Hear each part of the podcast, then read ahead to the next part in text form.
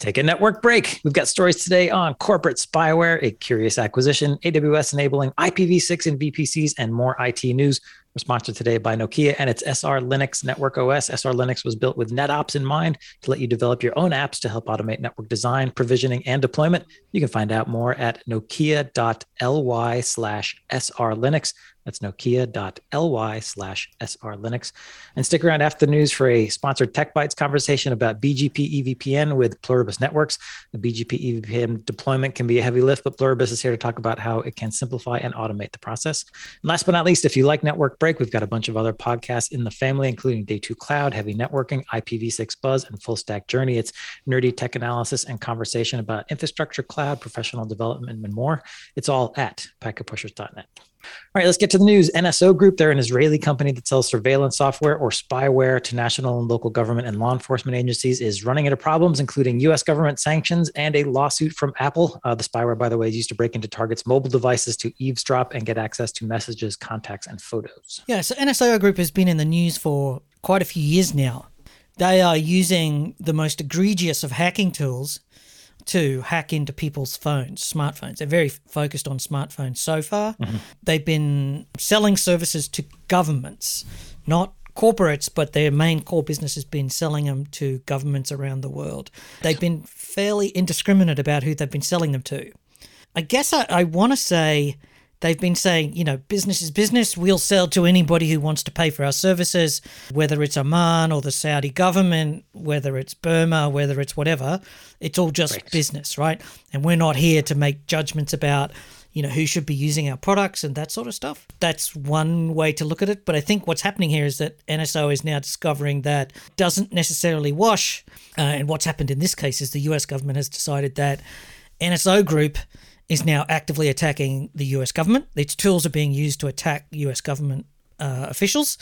They are not willing to, to put up with that anymore, and they have actually placed them on a trade blacklist. So, this is now defined as a national security issue. No US company, no US state governments, no US federal governments, no one is allowed to do business with NSO Group. It is now fully on a sanctioned list, which is rather extreme, don't you think? Well, I think it's appropriate given that NSO software has been used to target uh, journalists, politicians, dissidents. Uh, mm-hmm. it is used by repressive regimes.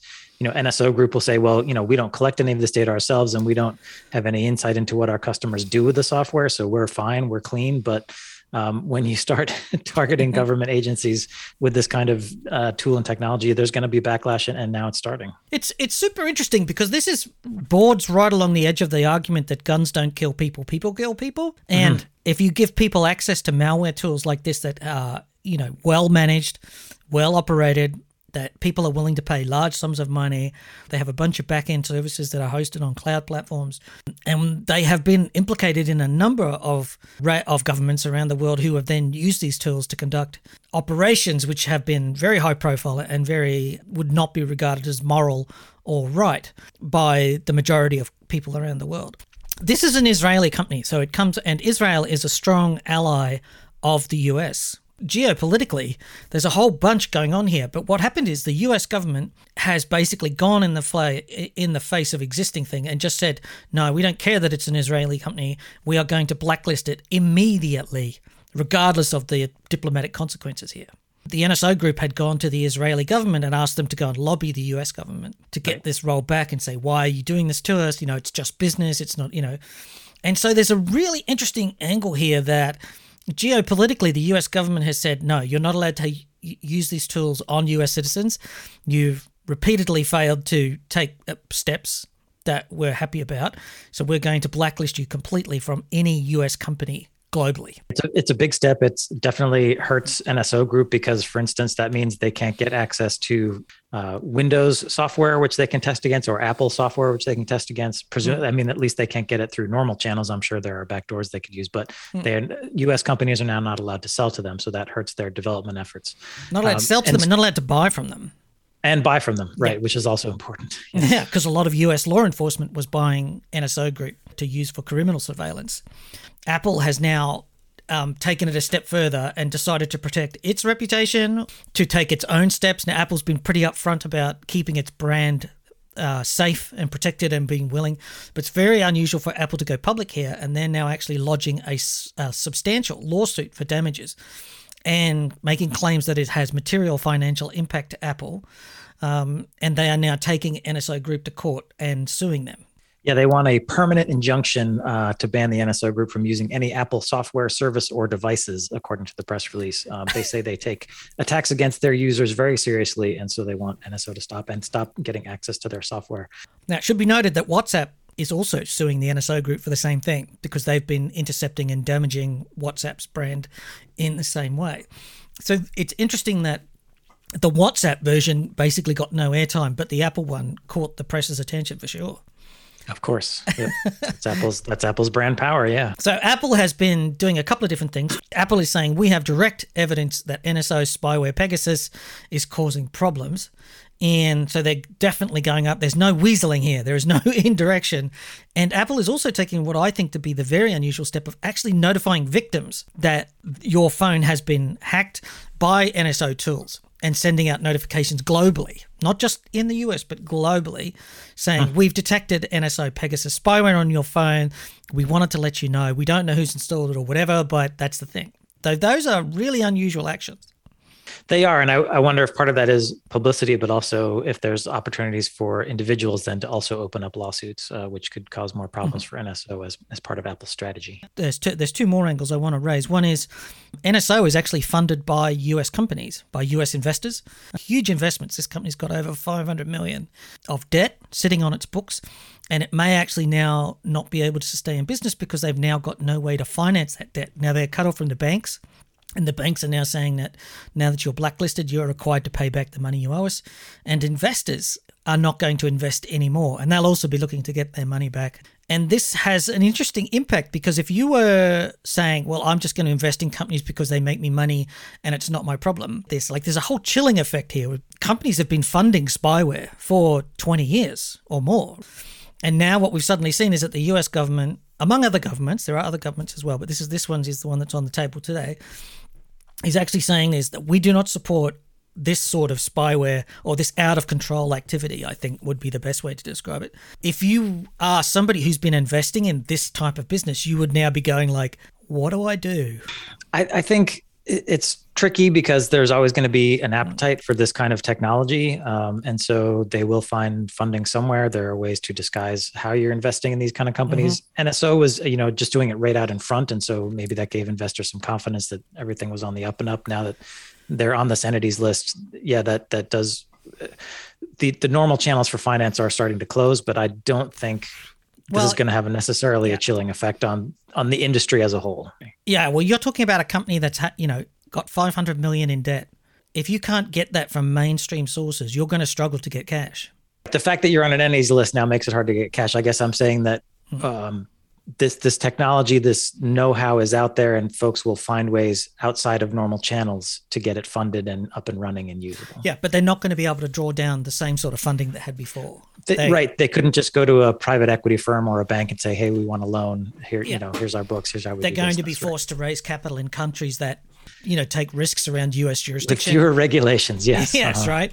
And so the ability to tap into substantial amount of capital funding is going to be a problem. Uh-huh. Now there I are there are plenty of other firms doing spyware sales like this around the world. We saw the previous one uh, where a bunch of US citizens went to Oman and UAE and set up a, an operation there who were and those people were then subsequently sanctioned by the US government as people, right. not and then the organization was later sanctioned. So this is still in the same vein. This is consistent policy. You know, I do think that any companies that are like this before, who, who had dreamed of becoming billion dollar unicorns, might suddenly realize that they have a responsibility society to the point whereas if they don't comply with certain reasonable moral, you can't just stand there and say, oh, it's just business. Do you know what I mean? I think companies like this are going to have to, instead of seeking normal public channels, going to have to look for backdoors, look for less mm-hmm. savory organizations from which to raise the money. I don't think it's going to stop the business. They're just going to have to no. seek uh, other sources. Uh, they can't. But it's not going to be a billion dollar business. It. It's not the lucrative. It's right. Yes. Right. Uh, yeah. The venture communities, not in particularly in Silicon Valley, may be hesitant about getting behind stuff like this. Although I think about companies like Palantir here in the U.S., which does a lot of uh, uh, corporate and government surveillance work, what they're thinking about this now. What you'll see is that all of the funds from the US investors will be turned off to this spyware because they'll be concerned that the government might come after them. Not a good thing. The secondary impacts here are if you're somebody who's a security researcher and you're researching these vulnerabilities, where does that leave you? So if you're somebody who's a professional person, spends your time researching security vulnerabilities and reporting them for bug bounties. Now NSO was buying those vulnerabilities, turn it, retooling them into weaponry. So it's interesting to think that, mm, you know, could Apple say this is a chance to stop security researchers from doing research on their products? If you're a security researcher and you find a bug, you know, do you start looking at Apple products? Does it make them less secure? Is the is the issue? That's an interesting point. If folks like Apple decided to take that tack, I think it would be a mistake. When you're doing security research through accepted channels, through approved bug bounty programs, through responsible disclosure, that's a benefit to everyone. Mm. Uh, we know companies don't necessarily like it because they don't like publicity about security vulnerabilities in their products, but to go after legitimate security researchers using this as kind of a cudgel, uh, you know, saying that they're mm-hmm. enabling spyware and surveillance, I think would be a mistake over the long term, even if they get, you know, what they think is some marketing benefit or reputational benefit in the short run. Now, the other thing to consider here is that if you're thinking about this and saying, but this isn't enterprise IT, I would point out that this is absolutely the same thing. You could go and there are NSO group type companies and potentially even NSO group that was selling to companies that wanted to conduct industrial espionage, go out there and put this on people's phones and if they haven't yet, it's only because they've only been marketing it to governments. And it was only a matter of time until they repackaged it and started selling it to other organizations to use for industrial espionage. So everything that we've said here today, to my mind, fits directly into enterprise IT. You don't have the tools to defend your phones, your smartphones, your mobile devices, your laptops against these types of attacks some of the articles that I've read have indicated that Israel has been using this to conduct politics. So they've been willing to sell NSO group tools to countries like Egypt on the back of good diplomatic relations. So there is a really complicated situation here. To my mind, the fact that it's been done at a government is now locked out at a government level may lead these organizations to turn around and turn it into industrial tools, industrial espionage, so that they can snoop on competitors and companies and things like that. And that is a that is a substantial market in its own right. But again, a black market sits underneath right. the horizon. It's not easy. Like I think the NSO group's crime here, if you like, was to just do it so publicly and to basically thumb their noses at the US government, all of the secret services around the world. He sort of said to them, look, you need to calm down. You're doing it wrong. You're not, you know, they must have literally gone like, we don't care. We just sell the malware. What people use it for is. Governments are realizing that as much as they might want these tools, they can also be turned against them. So, Greg, you had a link from a story and technology review about the French government, which was reportedly in dealings with NSO Group to license uh, the Pegasus spyware and then they realized that their own uh, president Emmanuel Macron might be a victim of that very same spyware, which kiboshed the deal. These tools that you want to use against your competitors, uh, other nations, can also be used against you, which I think yeah. probably also helped prompt the U.S. to to make its move. At some stage, you have to say this is not right. The business will probably continue. It'll happen at a smaller scale, and it will be much more, you know, furtive and in the back. And I think that's what, and that was the problem here, is that NSO was rapidly moving to using these tools in public and trying to make them normal. At some point, the system has decided that this is not an acceptable behavior, and now they're being punished quite heavily. But they are now at risk of defaulting on a $500 million loan after the blacklisting. We don't often see technology stories breaking into the mainstream, but in the last two or three years, especially during lockdown, technology IT, computers, smartphones has been much more upfront about getting involved in people's lives. And this to me right. feels like a reaction to that more generally. And there's definitely an enterprise IT, definitely a security, network security angle here that I think is interesting to think about. You know, you work for a Fortune 500 company or whatever, Fortune 100 uh, you know you want to double check the security on those executive smart devices those are prime targets it's funny how when whatsapp sued nso it sort of got press, but it didn't really create a reaction. When Apple sues them straight after the US government blacklists NSO Group, it just gets bonkers press. If Apple is now going to take proactive activities, so when it identifies malware from these companies, it's going to send notifications instead of just doing nothing.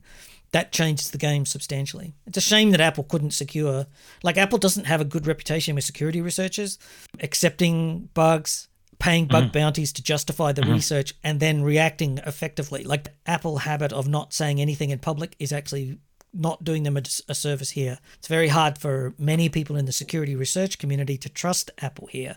And a lot of the tweets and stuff from them are going like, yeah, yeah, whatever, Apple, we still don't like you. We still don't trust you. That's interesting because Apple is very much staking part of its value proposition around security. It's been very clear about that is what mm. differentiates it from competing smartphones. Uh, and I, I like the fact that they're selling security as a differentiator because it means they need to take it seriously. But if they do have a bad reputation with the broader legitimate security researcher community, that's something yeah. they need to address. Well, Apple's got a control problem this. there. It doesn't like right. to be. Right, they do. They really yeah. do. Yeah. They really, really yeah. do. And you know, even when they have bug bounty programs, they have very strict rules on what you're allowed to. You're yep. allowed to do yep. this, but you're not allowed to do that. So there is reason to question Apple's security story if you are well informed and understand the game here. As a software developer, ignorance is not a viable security strategy. It might be no. a viable marketing one, but not no. a good security strategy. All right, let's uh, move on. We've got plenty of links in the show notes if you want to read more, but we'll tackle our next story. That's Ericsson. They are spending 6.2 billion in cash to buy Vonage, which you may remember as being a voice uh, over IP company.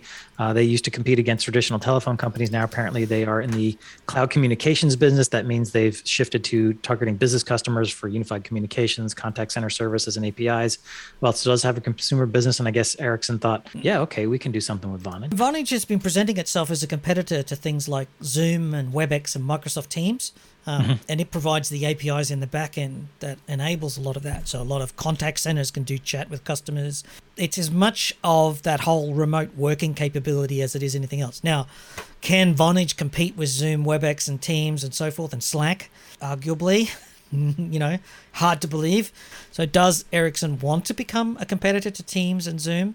I could see like Vonage is already substantially cloud based and it just presents a bunch of APIs and a bunch of tools so that you can do contact centers and so forth. And what Ericsson is might be saying is instead of using voice over 5G new radio or 4G LTE and the voice technologies that's inside that, why don't you just take this tooling and use this for your telco voice solution? And at the same time, you can take this and sell it to your enterprise customers. If you buy a 5G solution from Ericsson, Mr. Telco, now you actually get an IP telephony collaboration you know, sales tool contact centers that you can now go and sell to your customers? Yeah my take was that vonage was providing you know sort of back end services. It was kind of the hidden partner for unified communications companies contact center services um, sort of providing the technology for it as opposed to selling those services themselves. What i find hard is why Ericsson decided this was a company to buy and why they spent so much on them. I understand that Ericsson now has a, a, a, broader strategy to diversify its business. So to get into not just selling equipment, but also selling services over the top of the equipment, which I guess makes sense in that if you're not doing a great job selling that equipment, at least you're still getting some revenue from selling services over the top. Mm-hmm. Uh, but 6.2 billion for Vonage seems like they've paid way too much it does feel like it for what's fundamentally an IP telephony platform, even with contact centers or whatever. I guess the challenge here is that 5G isn't taking off the way that they expected. My thesis has been that 5G is not a market winner. You know, there's no reason to believe that telcos are going to rush out to deploy 5G and spend billions and billions. And in fact, the longer they can delay those purchases, the better off they are, especially during the pandemic. Now, there is operational benefits from getting 5G, but if you go down the path of buying, say, Nokia or Ericsson or Samsung 5G, you're still proprietary, you're still locked in, you're still stacked. And there mm-hmm. is some mm-hmm. hope that Open RAN, you know, the ORAN around the 5G stack and what Intel's doing with its RAN is to open that up, unbundle. And if I'm a telco, I would be thinking everything I do to wait, if I can manage it, is actually better for my business. I might get better choices down the stack. And so Ericsson now have, may, uh, you know, and the other telco companies may be facing a revenue hole in the years ahead. Originally, they'd planned that if they did all of this, they would have this much revenue. And now they may be facing revenue holes, and now they're making acquisitions like this to bump up their numbers in the years ahead. Yeah, I understand Ericsson wanting to diversify because it, it, seems like 5G equipment sales haven't been the boon that they had anticipated it would be. And so they want to look into other business opportunities. Um, as I mentioned, instead of just selling equipment, also sell services that run over the top of 5G. But again, 6.2 billion for Vonage. Uh, I, I've, I mean, great for Vonage. Uh, wonderful exit for them. I'm sure the board of directors and all shareholders are very happy about that. I feel like Ericsson maybe got a little bit taken by this deal because they've really got to execute well to drive value out of this purchase. So just to update you on how Vonage has been doing in its most recent financial statement, the company had quarterly revenues of 358 million and a net loss of 2 million, uh, and its enterprise unit accounts for about 80% of its revenue. So it still does have a consumer voice business, but that is a small and uh, it looks like shrinking part of the business. It's primarily an enterprise company now. All right, moving on. AWS has announced the ability to deploy IPv6 only subnets within dual stack v4 and v6 VCPs. Customers can launch EC2 instances in a v6 subnet and get a slash 64 CIDR block for that subnet, which AWS says offers uh, quintillions of IPs for applications. Uh, the catch in this feature is that it's limited to AWS's Nitro platform. Nitro is a combination of a custom network card and Amazon hypervisor. Uh, but if you're into Nitro and need a lot of IPs, that's now an option. I mean, having IPv6 internally removes the need for dual stack inside your infrastructure, and the cost of NAT gateways is phenomenal. For every packet that you send through, it, you get charged bandwidth costs, gateway costs, firewall costs, and NAT gateway costs. So, uh, having IPv6 natively inside means that you can give it publicly routed addresses for those internal hosts. You can add IPv4 to IPv6 at the edge of the network, and uh, in theory, IPv6 is where you want to be. So having a, a, unique IP address for every container that you instantiate, for every VM that you instantiate, and never having to reuse those addresses makes it a lot simpler to administrate. So if you're using software to software provisioning, you can pull an IP address, allocate it as a unique ID, and never have to use it again. However, you also have to rewrite all of your software provisioning to use IPv6, and you have to live with IPv6, which is not a, an insignificant feat. Right. I think one of the reasons we're seeing the very, very, very slow uptake of IPv6 is that additional complexity that folks feel a lot of software having to be rewritten for the new addresses, that kind of thing. I'm, I'm glad to see AWS doing this because putting their support behind it introduces IPv6 to a whole bunch of people. And if you are mm. sort of at the cutting edge with serverless or container based applications uh, and IPv6 makes sense to you, that's great. Uh, so, you know, kudos to AWS for making it happen. Uh, and maybe this will help sort of bring IPv6 yeah. finally into the mainstream. If I was deploying a new app, I would probably seriously consider doing IPv6 native primary and then have IPv4 gateways in the hope that you might avoid the costs of IPv4. Because obviously, IPv4 addresses cost money, they're very expensive. Right. You don't get to keep them for long, they keep changing all the time. Whereas if you give a container a physical address, a unique IPv6 address, you never need to change it. Right? You don't have a NAT. You don't. If you have to pull a container down and then put it back again, you get the same address back and things like that. So mm-hmm. there's a whole bunch more choices here, and it's always made sense to have an IPv6 data center except for the fact that a lot of things just didn't work, support IPv6 very well. So, and we're already seeing that here. That is still remains a problem here because they're only deploying it on these things in these places where the infrastructure has been validated. So, kind of sad, you know, 30 years into IPv6 and we're still sort of partial support. Baby steps, more baby, baby steps. steps. But if you want yes. to know more, you should go and listen to IPv6 Buzz, which is a podcast in Packet Pushers. The three hosts of that network spend their entire life working on IPv6 and advising companies, and they talk about various IPv6 lessons. It's a great place to get yourself stuff. Quick break to tell you about our sponsor, Nokia. They want you to know that operating your network isn't enough. You've got to develop for it. Traditionally, NetOps teams have managed data center switches with the CLI or vendor apps or third party tools and long on the tooth protocols such as SNMP. Nokia builds switches with NetOps in mind. Its SR Linux Network OS, in conjunction with Nokia's NetOps development kit, lets you create your own apps so you can automate network design, provisioning, and deployment. You can also use Nokia's Fabric Services System software to automate day zero, day one, and day two and beyond of your data center fabric lifecycle. You can find out how SR Linux, the NetOps development kit, and the Fabric Services System can help simplify operations in your data center. Just go to nokia.ly slash srlinux. That's nokia.ly slash srlinux. And we thank Nokia for being a sponsor. Right, a couple more stories to go. One, Samsung Electronics has announced it's going to build a new semiconductor fabrication plant in the U.S. state of Texas. Groundbreaking on the $17 billion facility is expected to begin in 2022, with operations commencing in 2024. Because Samsung, of course, usually makes its chips in South Korea, and it's such a huge manufacturer of chips today, including DRAM especially. So just bulk bulk manufacture of everyday chips in a way.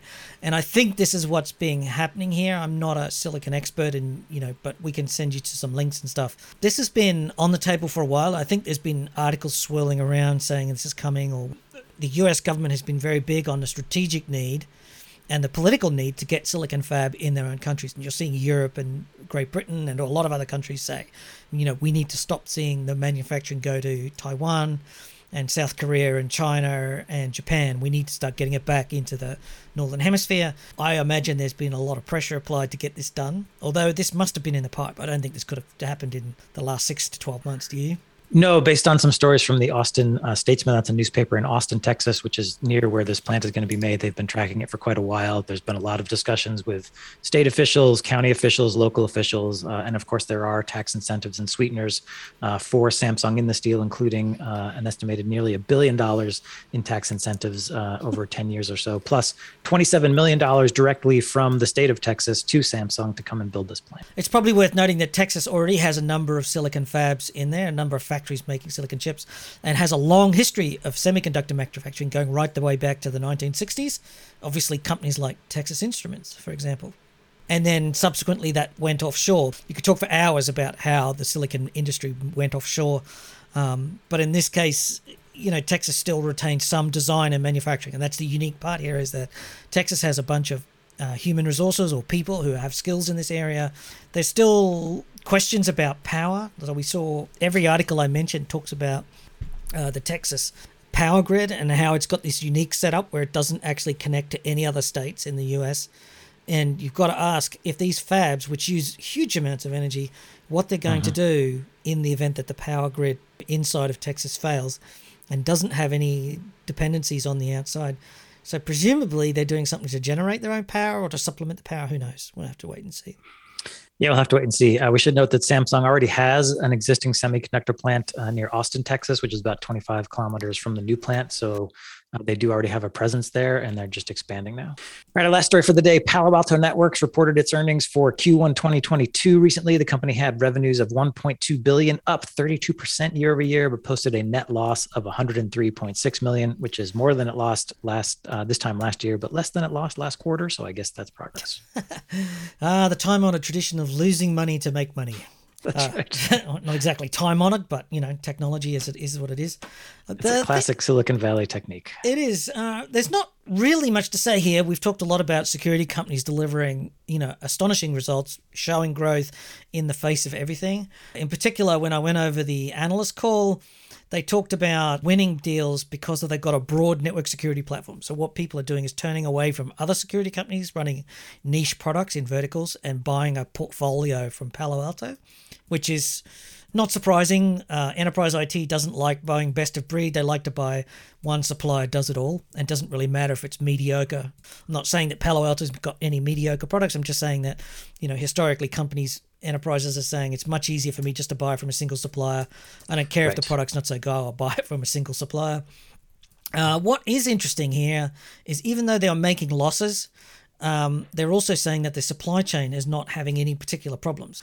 Based on our strong performance in Q1 and visibility into our hardware pipeline in the second quarter, we're going to be raising our hardware forecast for the year in subsequent quarters.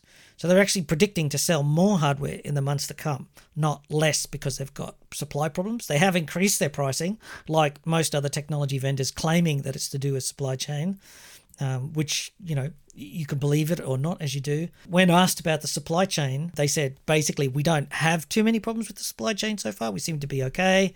But what they also said was customers are not necessarily accelerating the transition to the cloud they're seeing more customers do more with their existing infrastructure and they're bringing their orders for on premise forward. I think, let me quote, I think there may be a marginal impact of people are running into hardware issues, but it's not as widespread and broad based as it's not enough to call it a trend. But I'm sure that the margin that affects us is there. So, what he's saying is some people are moving to the cloud, but by and large, they're doubling down on their existing on premise infrastructure. And that's something that I've said a lot here is that yes, there's business going into the cloud but most enterprises are staying on prem and doing work on prem and, and spending more money in their on premises infrastructure than they are in the cloud by orders of magnitude. That's a reality that I'm seeing. It's really interesting given that how much effort the security industry is putting into SASE or cloud delivered security services, where you don't necessarily need that appliance uh, at a branch or even your uh, headquarters anymore. Uh, you know, this big honking, heavy, expensive appliance because you can put it all in the cloud. So I, I suppose maybe they're just anticipating that shift someday, but in the meantime are still happy to sell you as many appliances as you want. At this particular point in time, people are in the pandemic. It's very difficult for them to move to the cloud right now, is an angle. You know, having to go through all that change when you're not and when there's so much other disruption going around, it just makes more sense to double down on what you've got. And I think the security risk that you understand, which is, you know, if I put if I move to Prisma, you know, like their cloud-based scanning service, but to do that, you still need the, uh, Palo's firewalls and their hardware, their SD-WAN, and all that sort of stuff. I, I don't think cloud companies are rushing into the cloud because I think it's just too hard in the current environment. It makes more sense to overhaul and update what you've got and then keep working on the cloud piece by piece. You know, it's there. You're going to go there. Yes, okay, you'll do more, but right now maybe it's not the right time for most companies. Yeah, I can see that. I mean, everybody talks about the cloud, but we know that adoption doesn't necessarily track with talk. Um, mm. I, I, do think you know hardware companies always have to walk this line, uh, be, being too dependent on those hardware sales that eventually, over time, begin to evaporate uh, and turn into software or cloud sales. So I, I, I guess I feel like Palo Alto very much still heavily into the appliance business, but recognizing that somewhere down the line that mix could change, and so. Yeah preparing I mean, things like Prisma, where you do the cloud scanning, that's not replacing stuff on prem. That's additional to. That could be too. Yeah. Yeah. So there's that's a lot of stuff that's being done in the cloud that is n- not something that was in house. You know, if you had an IDS or an IPS before in house, most people didn't even have them turned on or they weren't actively intercepting. So that is net new. That's so you know that does that change the numbers? I, I, don't know. Maybe. I guess I'm thinking of all the conversations we've had with customers using SD WAN who are buying an SD WAN appliance, but then ditching the extra firewall or router or IPS that they had at their branches. And so eventually that's going to catch up to Palo Alto. Even if they're selling you that SD WAN appliance, they might be losing that firewall sale. But in the meantime, it seems to be okay. Their revenue keeps growing, even though they haven't made a profit yet. Here's an astonishing number for you. Palo Alto has the same market capitalization as VMware. They're both worth about 51 billion market capitalization today. When I saw that, I was like, really? I mean, I think part of that is the fact that VMware has been so influential. Uh, you know, it sort of punches above its weight in terms of size and market cap versus its influence on the industry. Yeah, so it's where it sits in the stack. Yes, but yeah, yeah. Well, in this this discussion about you know not making a profit yet, if you look at how they break out their operating expenses, uh, they spent more than half a billion dollars on sales and marketing just in one quarter, uh, and those operating expenses keep going up every year. That's yeah. a phenomenal amount of money on sales and marketing. Yes, they really do lean in, and that's what VMware used to do, and then they cut it back to make profit. So maybe that's the maybe that's the story. I guess we'll just have to keep looking and see how that goes. We will. We will. We'll be back next quarter for Palo. All right, that wraps up the news portion. Thanks for listening, and please stay tuned for our sponsored Tech Bytes conversation with Pluribus Networks. We're going to be talking about automating BGP EVPN deployments. That's coming right up. Today on the Tech Bytes podcast, we're talking about BGP EVPN with sponsor Pluribus Networks. A BGP EVPN deployment can be a heavy lift, but Pluribus is here to talk about how it can simplify and automate this process. Our guest is Alessandro Barbieri. He is VP of Product Management at Pluribus. Alessandro, welcome to the podcast. And let's start just to remind listeners can you give us a brief overview of Pluribus and, and how you build an SDN fabric? Yeah, absolutely. Thanks for having me, uh, Drew and Greg. Uh, so, first of all, um, just uh, uh, Pluribus is a company which has been in business for approximately 10 years. So, anything I'm going to talk about is actually widely deployed in many customer segments. So, we have a unique uh, technology in the SDN space in the sense that it's a distributed SDN uh, control plane it doesn't rely on any centralized uh, server to manage and host the controller of the SDN fabric. So it's truly fully distributed. It adapts basically to any topology and it's easy, very easy and simple to deploy across multiple sites as well. This fabric does uh, give you uh, effectively three uh, advantages as it's deployed. Number one, you can manage a wide fleet of devices uh, we have actually deployment that go into the over a hundred uh, number of switches uh range. Uh, and you can manage those as effectively a single logical distributed switch. So there's one entry point into the fabric, a full visibility into the entire fleet of switches, and you mm. do it from every device. So number one is the manageability aspect, the unified management of the fabric. Number two, this fabric uh, operates uh, a distributed VXLAN control plane very similar to the BGP EVPN functionalities in terms of uh, discovering and authenticating uh, the VTEPs. And communicating uh, the different types of uh, uh, routes across the fabric. We do it with our own native SDN control plane. That's the second functionality. And the result is that it totally automates a, a VXLAN implementation without the need of being a protocol specialist or, or a CCIE, if you will. And number three is uh, we have, uh, it's very tied to number two. Uh, there's actually an element of uh, object, network object abstraction deployed on top of uh, these protocols effectively in the sense that um, with Pluribus, you don't need to program uh, BGP or routing protocols. You do this in the underlay, but in the overlay, all you program are objects, similar to a public cloud. You log into AWS, you configure your VPC. Inside the VPC, you put your subnets, and then you put your gateways, your load, load balancer. You, you, you think in terms of services or objects. And we have a similar language uh, for the Pluribus fabric. So you create a VLAN in one shot across 50 switches, and then underneath there's a, an overlay control plane and data plane, which is uh, implementing this functionality at, uh, at scale. So one of the things that really stands out about the Pluribus solution for me is this idea of uh, that you're controllerless. Most uh, vendors say you have to go and have our SDN controller, and now you have to go out and buy a bunch of x86 servers of some site. Some vendors require hundreds and hundreds of thousands of dollars of worth, even millions of dollars worth that put their controller. And then when you go to a second site, you have to put down another controller and then you have to synchronize them and, and then you've got an out of band. But the way that Pluribus does it is you actually have the controller functions are in each and every switch. And it's very low processing load so that it can run in every single switch. And so it's this distributed SDN controller model, right? Yeah, precisely. And I think this is probably the why I, at the beginning I mentioned it's a very unique technology in the sense that the controlling function of SDN still exists. Is just mm. deployed within uh, within the nodes that it's supposed to control, which which are the switches. And uh, this actually makes it a lot simpler and a lot less expensive to deploy, particularly in a multi-site or distributed. Uh, yeah, I, I was going to say, like if I've got a multi-site, like multiple data centers, but especially if I've got lots of small locations, I can still be running a VXLAN fabric underneath, and each site has its own controllers. And if I've got two switches, then I've got controller redundancy and switch redundancy, but a no need for third party, you know, servers and code and all that stuff.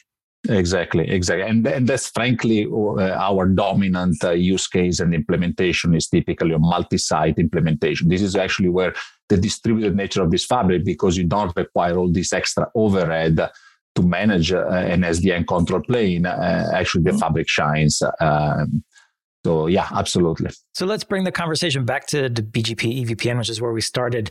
You know, if I'm trying to build out a BGP EVPN fabric, that means going into a bunch of switches and doing all the configuration. You're saying Pluribus takes a different approach.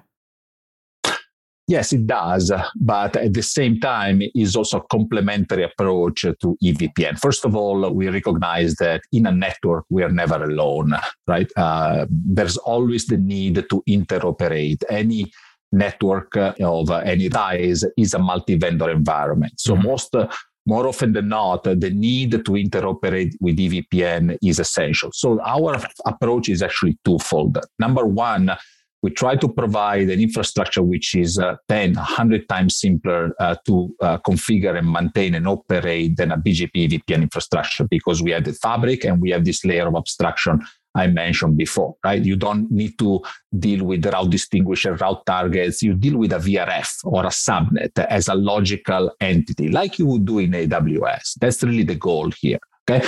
However, uh, as we need to uh, interoperate and talk to other cloud or extend this layer two, layer three overlay services to other areas of the network, we also have an EVPN implementation. So outside the fabric, uh, we definitely speak EVPN in such a way that uh, we can interoperate and extend these network overlays to third-party clouds. It can be an NSX cloud, an uh, a Cisco uh, cloud, a Cumulus cloud, any uh, cloud which speaks standard uh, EVPN. so that means you can pair as a BGP router and share the appropriate EVPN information and so forth. Precisely, and let's say you have a uh, you have a, a, pluribus cloud, perhaps a leaf and spine, or even a, a, group of site distributed with 30, 40 switches. uh, you need to elect or designate uh, only a pair of leaf uh, as a gateway right? And the, the, entire fabric from the outside looks like a single BGP neighbor, uh, if you will, right? Or a pair of BGP neighbors. So, so you're saying if in my data center or across multiple data centers, I'm running a Pluribus fabric, but I've also got NSX, ACI, or some other BGP EVPN fabric, I can still speak uh, among these different silos because of this gateway. Exactly, exactly. We have a gateway functionality, which is not that, that different from an NSX uh, the edge gateway Yeah, that's right. I was going to say well. that's that's a well known, but that also means that you're using or implies that you're using your own um, VXLAN control plane inside your fabric. What's the advantages of the Pluribus control plane then, perhaps uh, then over, say, a more traditional BGP EVPN? Yeah. So uh, from a functionality standpoint, um, uh, we, we support uh, uh probably more services than on a standard uh, EVPN control plane. For example, we support uh, pseudo wire point to point and point to multi point services with transparency, full transparency to even control plane packets. We use those in metro application, but also in packet broker type of applications. Uh, we support a, a, bridge domain with advanced QinQ implementation for Metro right. Ethernet. There's a variety of additional services we can deploy on top uh, um, on top of this fabric. Right. Uh, but the main advantage uh, boils down to simplicity, right? Because, uh, like I mentioned before, programming an EVPN uh, BGP EVPN distributed fabric, whether it's a leaf and spine or a multi-site, uh, requires the coordination of the configuration across um, uh, tens of boxes with thousands of lines of code. In a pluribus environment, uh, effectively you're, you're dealing with a single logical distributed switch. So you're dealing with one element. There's one yeah. SSH session and three commands to deploy a VRF or a subnet. That's a huge difference and that's really interesting because that's one of the key things is when you SSH into the fabric, you see the entire fabric as a single unit. You don't actually have to connect to each switch. And you can actually run the SDN controller from a command line if that's your particular thing that you need to do. Yes. Or you can run it from a graphical console. It doesn't matter either which way, right? Yeah. I yeah. guess the other side here is that what about if I actually want to run an actual BGP EVPN underlay? Does Pluribus handle that? Oh yeah, absolutely. There's, there's a way to operate a pluribus switch in a, I call it a degenerate way, where the fabric is not there anymore. You hmm. operate mm. the switch as a single device. In that case, uh, we behave like a regular EVPN speaker, uh, the only difference, or if you will, advantage is that we preserve the object abstraction even within the single switch. So, in the sense that you don't have to, again, program BGP EVPN configuration lines, you still mm. program the pluribus objects even on a single node. You do VLAN create, VRF create, right. subnet create. So that becomes right? more of the traditional device by device, hop by hop type approach to networking. I call it a legacy mindset. Uh, it's sometimes. a legacy mindset, yes. Yeah.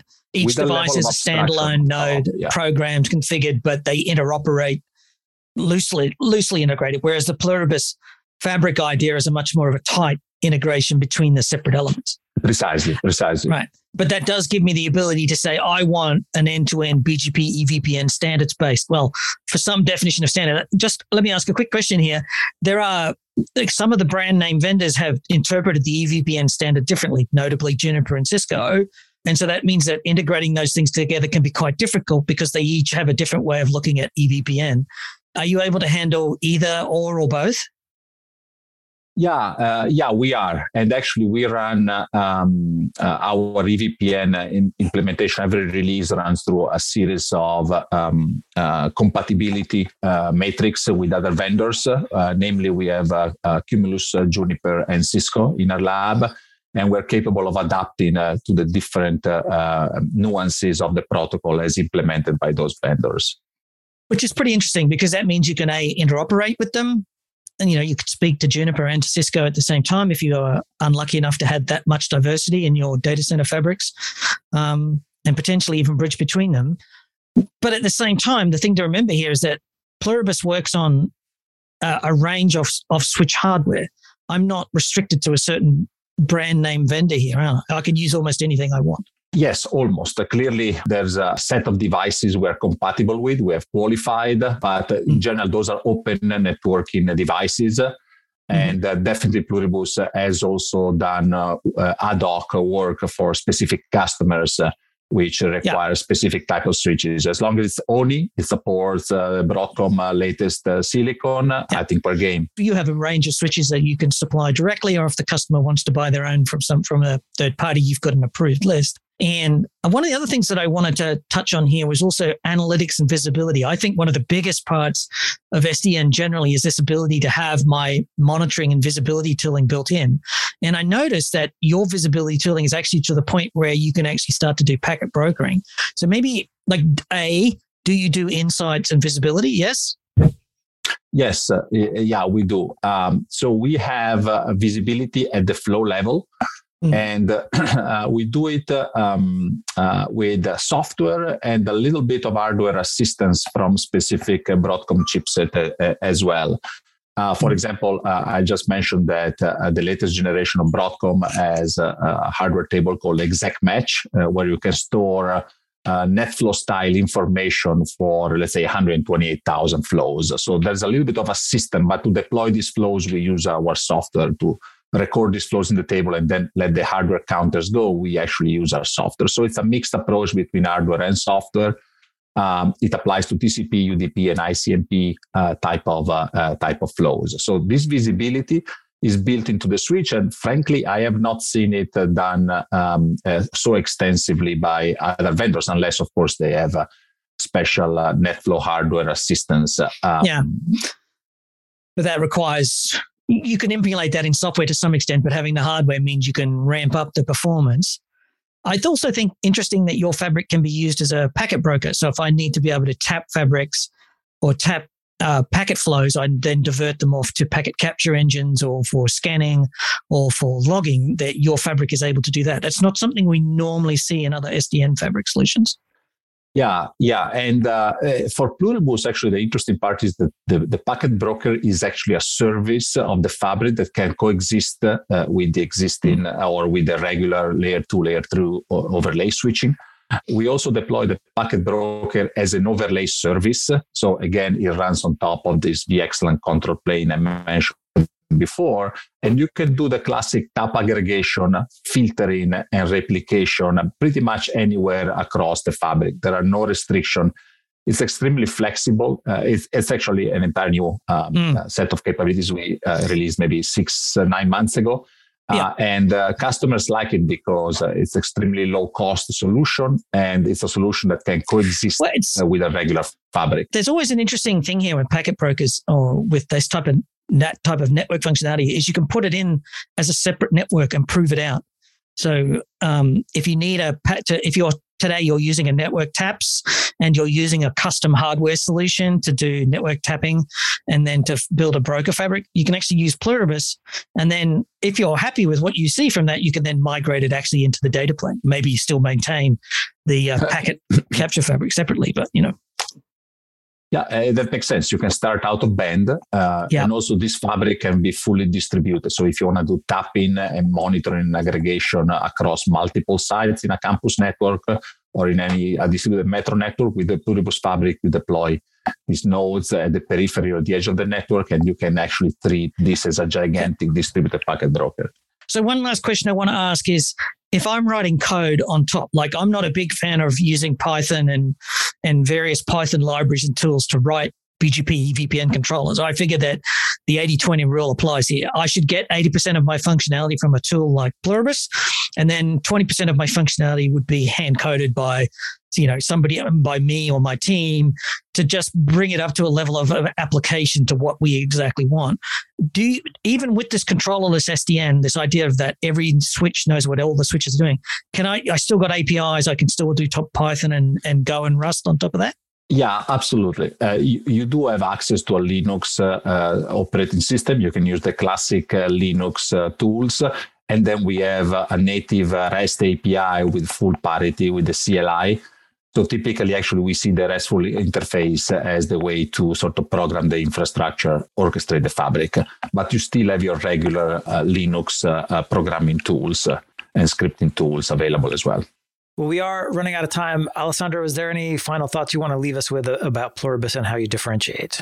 Yeah, so I think the the main point is is all about simplification, right? So uh, we are not trying to replace a standard protocol uh, or uh, traditional way of managing the infrastructure. We want to make it much much simpler, right? So uh, at Pluribus, we give you instead of uh, an interface uh, to program uh, 50 devices with 50 SSH sessions, just to make an example, we give you one single interface to program a fleet of 50 devices.